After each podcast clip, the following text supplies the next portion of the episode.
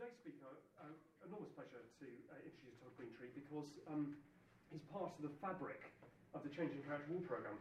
Um, he's what we've categorised as a research associate um, on the programme, has served as a political military officer um, in no less than five conflicts, uh, including um, places like El Salvador, uh, Nepal um, and Angola. He's also served uh, in Brazil and Papua New Guinea, um, where, and of course, most importantly, and we're going to hear about today, um, in Regional Command South uh, in Kandahar in Afghanistan, uh, where he was the director of the Initiatives Group. Um, he's also worked, of course, in Washington, D C I'm not sure there's much um, insurgency going on there, though I could be wrong about that. That's a real um, danger post. Absolutely. Um, and he's also uh, taught uh, as Professor of Strategy and Policy at the U S Naval War College, and has been a visiting scholar uh, in the Merrill Center for Strategic Studies at Johns Hopkins University, um, which is fantastic. His publications have included, I don't have the dates for you, so I apologise if I haven't got the dates of when you did them, but um, Crossroads of Intervention, Insurgency and Counterinsurgency, Lessons from Central America, uh, and the United States and the Politics of Conflict in the Developing World. Um, an article which is about to come out, I think it's about to come out in the Journal of Strategic Studies, not out yet, is it? No. Um, is called Bureaucracy Does Its Thing in Afghanistan, and the C C W team have had the pleasure of being able to read that uh, and assist with it. Um, his current doctoral uh, dissertation is on the um, Reagan Doctrine Wars uh, in uh, Central America, Angola and Afghanistan. So there are few people better qualified to give that civil-military uh, perspective um, on what's going on or has happened in southern Afghanistan. Todd, thank you very much indeed for agreeing to speak. Thank you, Rob. Um, and I just want to, for colleagues who know me, uh, the, the, the lovely red coat belongs to my wife, who's come from Rome. Um, And I'll just point out that she has actually uh, experienced more wars quantitatively than, than I have in her in her career with the U N and the International Red Cross. Um, please forgive the use of "we." It's been pointed out to me that I that I use "we." Um, what I mean is not the royal academic "we," but it's thirty years of, of serving as uh, in the U S government, and it's really hard to refer to something you've been belong to for so long as "they." So that's that's what I'm talking about, sometimes including the coalition partners. Um, the the story that I'm going to tell, and I'll get to it in, at the, in the back half of the of the talk, uh, is about how we cracked the code Uh, in uh, southern Afghanistan during two thousand ten and eleven. Um, and I'll, I will explain that. But first I'm going to give some context to, to the uh, Operation Enduring Freedom in Afghanistan uh, and enumerate what I see as some fundamental strategic problems with, with that uh, from the very beginning. Um, I'll also give a net assessment of the, of the antagonists in, in the war there. Um, talk about the nature of the war, um, and uh, really the, the center theme that you're going to see woven all through it is why um, political and military action, integrated and unified, is essential for success in conflicts like this. Um, the keep your ears open. They're out there in no particular order, are, or sort of what I've come up with as eight propositions of Uh, that lead to, to an idea that I'm sort of uh, working on now called strategic sufficiency. Um, and, and basically what it boils down to is, what do you have to do to get the job done? So it's not a legal formal definition like we heard last last week from Yanina Dill. Um, uh, that there'll be eight of those. Uh, the story is not particularly great when you're talking about Afghanistan, nor is it the first time that the United States has, has experienced most of the problems that have come up. Um, we're not very good at protracted interventions. Um, but here's what I'm not saying. Afghanistan is not the graveyard of empires. That's a myth. Um, it is the graveyard of the ambitions of empires. That's for sure. Um, it's not, I'm not talking about the nature of Afghanistan or Afghans either. Really, what, what I'm talking about is, is us, and, and by us I mean the U S and, and the coalition partners. Um, I'm not saying that Afghanistan is a complete failure, that the basic goals, uh, you know, as President Obama likes to say, you know, choose your D, degrade, dismantle, disrupt, defeat al-Qaeda. Those have, those have fundamentally been achieved. Um, or that there hasn't been enormous and significant progress in Afghanistan. So bottom, bottom line, if you're looking for a, sort of a contemporary prognosis, it's, well, we're probably going to end up muddling through. It's, it's, not going to, it's not going to look like a, a defeat. Um, but the cost, the duration, um, were excessive, unnecessary, and unjustified. And we should have done better, and we should have known what to do from the beginning. Um, let me start with a couple parallels. Um, there have been other situations in which the United States, uh, with associated allies, has gotten involved uh, in wars that were set, the conditions for those wars were set by unsatisfactory termination of the prior wars. Fairly common strategic situation, um, in which there, the wars began with a surprise attack that resulted in national mobilization and significant military commitment. Um, and that the, the, the shock of surprise attack reversed deep, deep resistance to becoming involved militarily. Um, and of course, I'm talking about World War Two. Um, looking at it from another play, from another position, it's not the first war in which we were compelled, we felt ourselves compelled to play to our strengths, which were to out-resource and out-fight on the ground, out-fight our identified adversary. And then, when, when we realized that we had not figured out how to defeat an insurgency, we looked for negotiations and sought an exit. And that, of course, the precedent for that, the big one, is Vietnam. Um, now that we've gone into a, a fairly consolidated phase of drawdown in Afghanistan, um, we're also repeating something that happened after Vietnam, which was a complete withdrawal, a complete resistance to intervention whatsoever. Um, and that and that reluctance uh, is causing uh, is causing uh, what I think of as numerous consequences that are happening right now. Um, so if you go back to the to the to supporting the Mujahideen for the Soviets uh, to fight the Soviets in the nineteen eighties, we turned our back, we turned a blind eye to Pakistan's acquisition of nuclear weapons. Immediately after, not only did, after the Soviets pulled out, not only did we abandon the Taliban, which that led down the, uh, did we abandon the Mujahideen, which led the track to the, to the Mujahideen getting to power and ultimately down to nine eleven. We also reversed our position to Pakistan, slapped nuclear sanctions on them, and it was at that point that they began to proliferate in a serious way, uh, including their, one of their primary proliferation partners was Iran.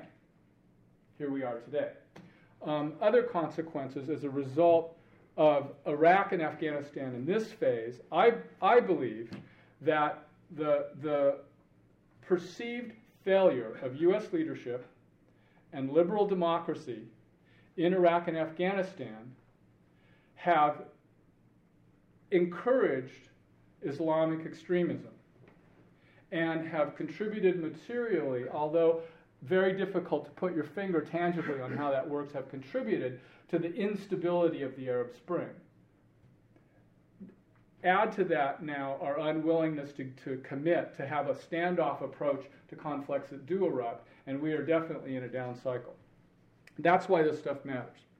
Um, all right, now turning to Afghanistan. The um, Afghan, what, what I call the, the Afghanistan elephant syndrome. You know, the story of the blind man and the elephant. Um, I don't think I've ever met a commander or an ambassador or anybody in a senior leadership position that hasn't said, well, if they'd only done it my way when I was in charge, and then da-da-da-da-da-da. And you get a lot of good stuff. But it's, the idea is that Afghanistan would have come out right during my time. Um, so uh, this is my piece. Of, of the Afghan elephant, um, and, and if there's one fundamental different, that difference I like to point to, that, that when I get to the story about, uh, about what we did in the South, the difference was is that we listened to the Afghans and we tried to do what they said we should be doing rather than focusing on us telling them what to do. Um, problems. The first big one is we kept changing. Just between two thousand nine and today, we went from sort of a half-hearted, heavy-handed, semi-counterinsurgency effort to reassessing, reassessing not a bad thing, but boom, big coin. Comprehensive counterinsurgency, fully resourced, or at least in principle, fully resourced and open-ended that was going to go on, um, to, oops, again, now we're in drawdown and handing over to the Afghans. And oh, by the way, oops, I, th I never get over this. Whatever we were doing at the moment was always good for the Afghans. And they just had to get on with what it was we wanted them to do. And that's where all this, uh, a lot of the friction came out. Um, from their perspective, though, it's been over a generation of war, of anarchy, of extremism. And that's lasted since the communist coup in nineteen seventy-eight. Soviets invaded in seventy-nine. So it's, it's pretty much unbroken. Um, but it's really not about those combative Afghans. Yes, they're warlike people, and if you want to learn more, read Rob's book, The Afghan Way of War. It's all, it's all laid out there in, in great detail and, and with a lot of insight. Um, but a critical part of this is, is not those Afghans, it's Afghans at the intersection of the, the, the world outside. Afghanistan has always been an intersection of empires for millennia. You've got your Mongols, you've got your Moguls, you've got your Persians, you've got your Greeks, you've got your British, you've got your Soviets, now you've got us. So what we do and what we don't do has a fundamental impact on what happens there. Um, to just sort of, just to, to capture the, a more uh, historical perspective on what Afghan looks like, what the, what the situation feels like, Um, I'm going to quote my favorite quote from Thucydides. Can't get through with talk like this without quoting Thucydides or Clausewitz. So, the sufferings which the revolution entailed were many and terrible, such as always occurred and always will occur as long as human nature remains the same. In peace and prosperity, states and individuals have better sentiments because they are not confronted with imperious necessities. But war takes away the easy supply of daily wants and proves a rough master that reduces most men's characters to the levels of their fortunes. And I think that that sort of, if you, you know, the whole time I was in, in Afghanistan, I held that as, as my mantra in dealing with these, uh, in dealing with these situations. Um, So we started out okay in two thousand one, overthrow, boom, set up the government with a Bonn conference. Um, and then the United States basically turned its back, got real small. Uh, we were mopping up, as Donald Rumsfeld called it. This was sort of the roots of counter-terrorist action, you know, running around with, with, with, in trucks at night, guys with guns doing stuff that's still going on. Um, and, uh, and we sure as heck weren't going to do that wimpy nation-building stuff. So um, that's a problem. The, um, the core of it is that in focusing on military action, we over-militarized. Even though everybody says, oh, counterinsurgency, eighty percent political, twenty percent military. Same thing has happened in Vietnam. The, it was the military that, that pretty much ran the show, has continued to run the show. Not least because only civilians had civilians didn't, simply did not have the capacity or the orientation to do it. Um, so, my first proposition, remember I said there were eight. First proposition is absolute number one requirement is to understand the nature of the war that you're involved in and conceive of your aims accordingly without trying to change it into something it's not. It's right out of Clausewitz. Um, we never did get that right. never did get the strategy, the fundamental strategy and policy of Afghanistan right. Um, and uh, part of that becomes is because we were focusing on the negative aims of defeating the al-Qaeda and then defeating the Taliban. Our positive aims were these wildly ambitious, transforming Afghanistan into a democracy and a developed country and all that. Not going to happen. It was never going to happen. I, I, anybody sitting from the outside looking objectively would see that that was a bridge too far. Um, which, which leads to me to the question of, well, what was, a, what was a realistic positive aim? I think it can be reduced to build a stable order. That was what our aim should have been, something at, at some much more minimal level. Second proposition, strategic sufficiency requires balancing both positive and negative aims. That leads to my third proposition, which is every war must end. Right? Afghanistan, since nineteen seventy-eight, has been at war in one way or other. But every one needs to end, and the way it ends is the most important thing about a war. How it ends is the most important thing. So Afghans have, are in a war that has yet to end. Our involvement in this war is for the second time. Um, and from their perspective, and I'm speaking, I'm not speaking for every individual Afghan and all that, but in general, right, for them, this golden time, as I've heard them call it many times, is coming to an end. And their fear, their deepest fear, is that our drawdown is going to lead to abandonment, and that's going to lead to a situation that in Islam is called fitna, which means disorder. And and, it, and and that is the thing that they fear the most, to return to disorder. Um,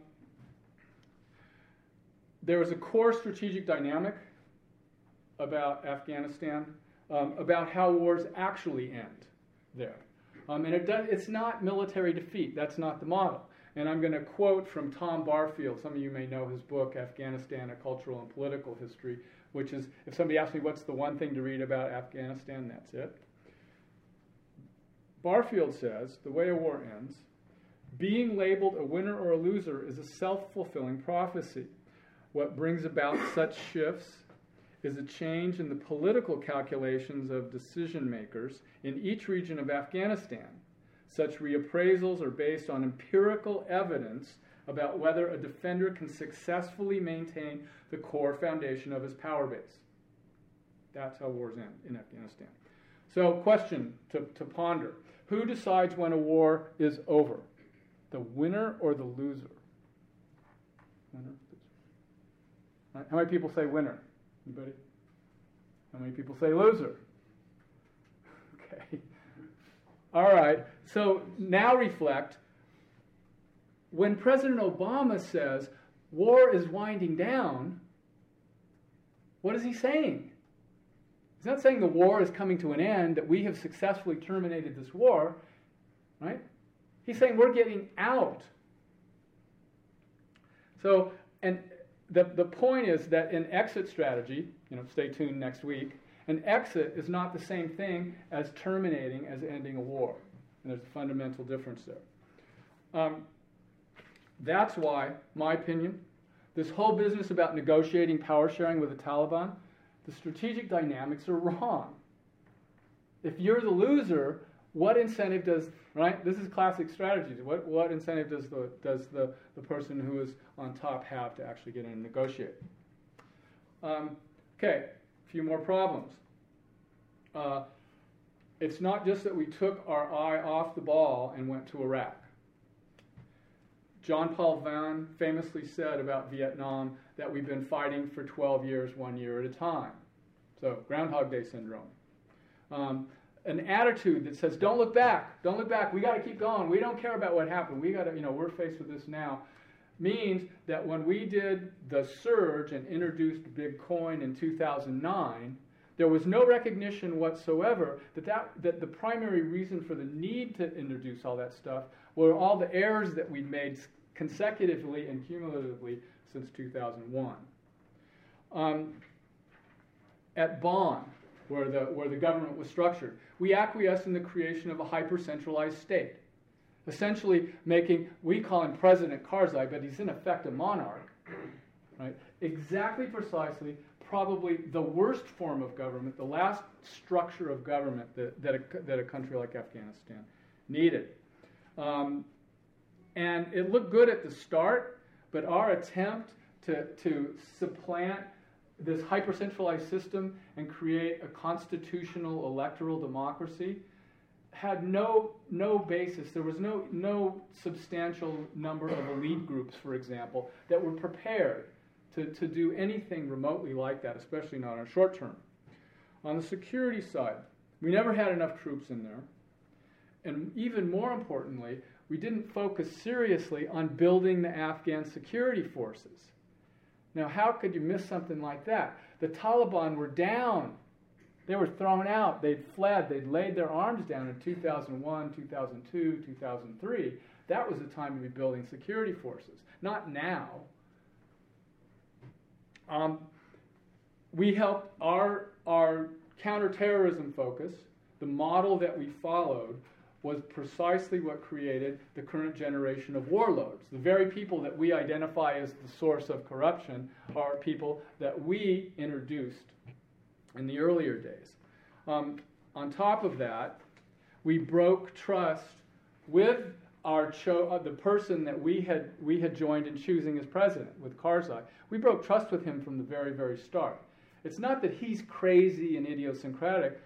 I'm amazed his head hasn't exploded with all the contradictions that he's, he's been faced with. Um, okay, two thousand six, fast forward to, to, um, to the surge, or to the, to the recognition that the insurgency had, had surged. And, and rather than a surge, I mean, really it was a slow evolution, but the recognition of it really hit home in two thousand six. Um, it then took several years for the political systems, the various political systems of, of the international coalition, to gear up to deliver troops in the end uh, to, to raise, raise the force level. Um, that was the right, it was probably the right thing to do um, because, I mean, it did lead, it did lead to getting enough, uh, to getting sufficient number of troops in the ground when the situation was critical, but at the same time reducing firepower, um, paying attention to protecting the population as well as, as chasing the enemy. Um, I say uh, some of the fundamental assumptions of COIN, though, are, are pretty much uh, unproven assumptions, uh, which the top one would be pumping billions more dollars into one of the you know, five poorest countries in the world. Maybe, maybe not the wisest thing to do. Um, COIN itself, counterinsurgency itself, it was as if this was some big inspiration. Um, hang on, this is all stuff from Vietnam. There's nothing really new in it. The, and the real problem is, is that it was too late. Um, the, the debate over the surge, this strategic reassessment, um, was basically, in Washington, reduced to troop numbers. Just one factor in, in this strategic sufficiency, but that's what the talk was. But the worst, the worst violation, I think the, the one that really, that really puts it all together, um, uh, is if you take T E Lawrence, the twenty-seven articles, um, the one that really matters, Article fifteen, and, and we violated that in spades. So I'm going to read it, but I'm pulling out Arab, the word Arabs, and putting in Afghans. Do not try to do too much with your own hands. Better the Afghans do it tolerably than you do it perfectly. It is their war, and you are to help them, not to win it for them. Actually, also, under the very odd conditions of Afghanistan, your practical work will not be as good as perhaps you think it is. Um, proposition number four, keep it small, use your resources wisely. Timing is critical. I suspect that if you are faced with a situation of doing big COIN, it's too late. Um, the strategic problem, the central strategic problem, same, same as, as, as Henry Kissinger and, and Richard Nixon faced in Vietnam, is how do you achieve strategic success when you and everybody else knows that your level of effort and the duration are declining. So you will see everything has to be put in terms of success, because you don't want to you don't want to walk away with a defeat. But that is that is the central challenge. Um, so proposition number five: the side that wins in an internal conflict of this nature is the one that more competently captures political legitimacy and authority. By authority, I mean the ability to, to uh, lead and be followed, or to command and be obeyed. And by legitimacy, it means the, the belief, the popular belief, that, that, that you have the right to do that. You have the right to command and the right to lead. That's, those are the, what, what your core strategic goals should, should revolve around. Um, which means that, that this stuff, you know, the people as the center of gravity, uh, winning hearts and minds, uh, you know, answering grievances, connecting people to the government, um, really are all, they're, they're too simplistic. They're simplistic notions that there's some amorphous popular, popular source of, of strength out there um, that, that is not ever going to get us there. Uh, all right. Going, turning now to southern Afghanistan and the campaign, sort of where, how this all gets operationalized. Um, we're talking, uh, there, there are four regional commands. Uh, there were, uh, we, added, we added one here in Helmand when the Marines came in, but southern Afghanistan is the Pashtun heartland. It consists of Helmand, Uruzgan, Kandahar, Zabul. Those are the, those are the core provinces. Um, that's where the Pashtun population has its origin. There are also uh, a lar you know, large numbers of uh, Eastern Pashtuns. That these are the guys that live in the hills uh, over here. Uh, so that's what we're talking about. Mostly this this part of the country, though. Um, it is uh, it is desert. I mean, like the most desolate desert you can imagine, and the most desolate, driest mountains you can imagine. Uh, it's got rivers through it, and the life. It's like humanity is like slivers along the rivers. And by the way, all of these rivers don't exit in the sea, they disappear in the sands. Um, the center is Kandahar City, right there, Kandahar City, um, named after Alexander, Iskandar, Alexander the Great, founded the city. It's a crossroads of the southern Silk Route, where it meets a northern intersection and finds its route to the sea, uh, which is now the port of Karachi. So the, the supply routes that the coalition relies on are exactly the same as they were thousands, thousands of years ago. Um, all right, let me, let me do a quick net assessment of what's out there. Uh, until five two Striker Brigade uh, arrived uh, in Afghanistan in the summer of two thousand nine, uh, this area, which was the main, the main source of the insurgency, was held by a single Canadian battle group with associated Australian, um, Dutch, uh, Romanian uh, contingents, and then the British in Helmand. And putting the Canadians into Kandahar was kind of like saying, okay, you guys go do Omaha Beach. They were really, I mean, they did a great job, um, but but that was, you know, uh, not, I don't think a lot of strategic thought went into, went into that. Um, uh, as tenth Mountain Division, the, that was the, the American division I was with when they were there, took over command um, in November of twenty ten. The surge was at its peak. Surge had reached its peak. The main effort, Stan, General Stanley McChrystal, the I S A F commander, had designated it as the main effort, so we had the main call on resources. Correct decision.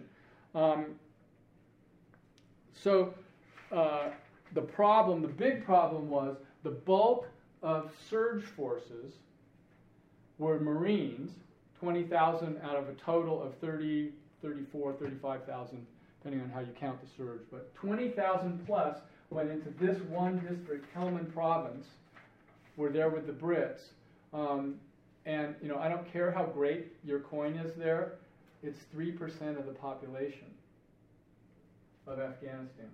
And the main, and the main center was here in Kandahar. Um, okay, even so, that the, the effect of the surge, the effect of having that number of troops operationally on the ground was to reverse the tide of the rising insurgency. No question that that, that, that happened. Um, all right, so let's turn to the, to the insurgency. What, you know, we've got a factionalized insurgency generally referred to as the Taliban. Um, uh, here it's the Quetta Shura Taliban. Quetta because that's where they took refuge in, in Pakistan, headed by Mullah Omar, who was the emir during the government, um, and their headquarters was in Kandahar City. He never went to Kabul. It was here. So that's, that's why, from my perspective, and the basis of our operational assessment for political military strategy was that the, the center of gravity, in the Clausewitzian sense, the hub of power for the insurgency was Kandahar. And if you secured Kandahar and the surrounding districts, Kandahar City and the surrounding districts, then you would render the only faction of the insurgency that represents national aspirations, you would render that futile. And that's your key to dismantling the Taliban. Not running around in the hills banging away at, at every little tribe in every little valley. You're never, ever, ever going to get there. You have to approach it here first and then move out from there. Anyway, that was the, the basic idea. Um, the Taliban have something that I believe is essential. Proposition number six, you've got to have a str- compelling strategic narrative. This is from Emil Simpson's book, Uh, War and War from the Ground Up. If you haven't re- seen it, it's really terrific. So, uh, strategic narrative. Uh, it's a stable, unifying vision that sustains your cause. That's all it is. It's not information operations. It's not lines of effort. It's not all this other coin stuff. It's it's it's the vision that you have. For the Taliban, um, it's jihad. It's it's religious war. Um, and jihadis are expressive warriors. Jihad is forever. So there is a cause around which they will fight that is, re- is not entirely independent, but it doesn't depend on the desire to seize power in the state of the state. It's more than, a, it's more than just a desire to seize power for the state. Um, okay, so turning to how we went about it. Um, The, uh, we put together a small team in the, in the Initiatives Group that reported directly to the, to the division commander in, in Regional Command South. Um, we brought in a few people. For example, Tom Barfield came for a couple weeks, and, and he's, I mean, he's a great political thinker, very entertaining, and he, you know, he talked to the, to the command group and that sort of thing. Um, uh, we, and we wrote, basically, an integrated political military plan. So we had a campaign plan that had a military component and an integrated political component. It had never been done before, so people didn't quite know how to deal with the animal, but since we had the, the commander on board, it was it went very smoothly. Um, the, on the military side, used combat power to, to secure Kandahar City and the surrounding districts. And, and we found in the process that it takes about two years to complete that clear, hold, build cycle to really stabilize it. That job was never finished. The surge was over before that job was finished. Um, we synchronized with special operations forces. I think that was a major advance. So instead of having special operations doing targeted kill capture against against leaders independent from what your main what your main groups were doing, which would mean that you'd have operations taking out leaders, but you didn't have anybody securing an area. And since the replacement time averaged about six weeks, by the time you got there, if you hadn't synchronized, boom, Taliban's back in like that, no problem. So synchronizing those was very important. Um, put, gave uh, Afghanistan Security Force partnering top priority. In other words, rather than handing it off to the National Guard and having things like majors mentor general officers. That really is the model that, that we've been following. Um, the seniors mentored the seniors. That was the number one part, and then it flowed down from there rather than working the, the bottom up. Um, and, and gave uh, equal attention to the police and integrated, rather than just using them as paramilitary auxiliaries uh, and then letting them run their corrupt mafia operations on the side, integrated them so that the army would operate, the Afghan army would operate jointly uh, forward, and then the police would be responsible for securing areas uh, that were specially designated for, designated for them. So, proposition number seven. Force levels and force employment are equally important. Got to pay attention to both of those as you put it together. Um, all right, political side. I'm not talking here about if you've if you've been you know if you've followed the news on Afghanistan about governance, rule of law, about creating, you know, a government bureaucracy that deals, that delivers services, um, about elections, about, about anti-corruption, um, any of that stuff. Um, what we did was we took advantage of a formal decision that, that General McChrystal made in twenty ten to stop chasing Ahmed Wali Karzai, the, the president's brother, who was the the godfather, the, I thought of him as the kingpin of Kandahar. He really was the second most powerful person in the country who had everything in his hands. The fact that he was also a criminal genius who, who you know, in, deeply involved in the family business. Remember, the number one cash crop here is opium. Um, having only the C I A and the special forces deal with him to help hire militias and rent property was involving the person who was literally the kingpin of the whole, of the center of gravity of the country, in about that much sliver of what mattered. So instead of, instead of going in and delivering red lines and trying to dictate to the president's brother what he could and could not do, I mean, what, what did we think we were trying to get to do there? Um, uh, we started talking to him and to, uh, to a whole series of people uh, throughout these, these four, primarily in these four provinces. And we listened to them. They were extremely sophisticated, and they understood what needed to be. They understood what needed to be done. The core of it was um, uh, a four-day session that that the small team of ours held with a group of leaders in the in the governor's palace in Kandahar, and we literally sat there and wrote this document called "Peace in Southern Afghanistan." It was based around the concept of Loy Kandahar. Loy Kandahar became the strategic narrative. What it means is Greater Kandahar, and it's instantly recognizable to any Afghan, not, not just Pashtuns, but any Afghan understands it predates the foundation of the nation state in seventeen forty-seven. This is the southern Pashtun heartland, and when Afghanistan was founded as a nation state by Ahmad Shah Durrani in seventeen forty-seven, it was based out, originally out of Kandahar and moved to Kabul because it was a better location geographically to unify the country and to get out of the, the intrigues, the southern Pashtun intrigues of Kandahar. So the other, the other Karzai brother, Qayyum Karzai, he's sort of the elder family counselor type, said, what we have to do is use Loy Kandahar to go back in order to go forward. So that was the operating principle. In other words, go back to that period pre nineteen seventy-eight when Afghanistan enjoyed fifty years of stability and look to what, what was working then in order to move to move forward.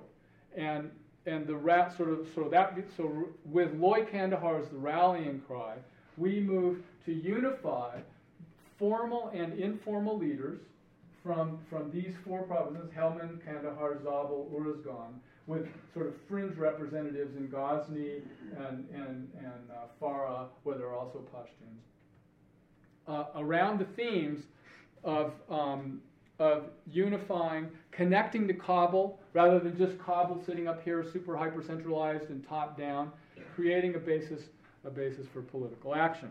Um, it was sort of, in a way, it was, it was based on an aristocracy, a Southern Pashtun aristocracy. Yes, it was archaic, but it was authentic. It was Afghan. Um, the purpose was to establish the basis for the legitimacy and authority of the Afghan state. That thing that is its central, the, the central problem of the state in Kabul is it's not, it's does not perceive as having sufficient authority or legitimacy, in, in large part because they're dependent on the coalition. Um, to create that situation that Barfield described, of um, uh, you know, empirical evidence on the ground based on our security activities that would convince, that that that made it convincing that, that the Taliban recapturing Kandahar and the Emirate was futile, um, that would lead to a political calculation that, oh, the state is going to be the winner, is the definitive winner. Um, to unify leaders around that vision, um, to include tribes and clans that have been disaffected, um, and to bring the, the, the traditional charismatic leaders into the formal system um, by giving them positions in the security forces and thereby subjecting them to professionalization. That was the basic program. Also had a Taliban each outreach program that was that the, the Afghan, it was the Afghans that came up with this. They're talking to the Taliban anyway. The big problem is these, the, this hang-up with national power-sharing negotiations up here is a total distraction. Um, the Tajiks, the Hazaras, the Uzbeks, they hate the idea of, of bringing the Taliban into the government. But the idea that they could resettle in their home areas, their places they're from, no problem. They can hang out and do whatever they want down here. The big issue was, how do you get them out of Pakistan, where the, the, the Pakistani intelligence service knows where all their families are and can secure their families? So it was sort of a challenge to get to get the families out first and then and then make it happen. Um, okay, uh, just to just to wind up here. Um,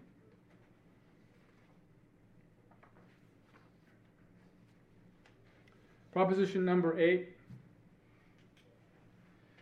Political and military action must be integrated. I think I've given a little bit of a description. Um, and the way that they're integrated is that military action is in support of your political aims at all times. Again, back to basic, your basic Clausewitz. The problem is that we've reversed that pretty much the whole, the whole time through. Um, and just to close off, this the, the Loy Kandahar came to a head um, after the assassination of the principal warlord in Uruzgan province, um, here in the north, very mountainous province, that we had alienated, by the way. Although he was the man that made it possible for Karzai to survive and get uh, and, and to have a base of power in, in two thousand one. Um, he was blown up uh, in Kabul by the, the, the most, I mean, suicide bombing is bad enough, but turban bomber, that just like, chilling.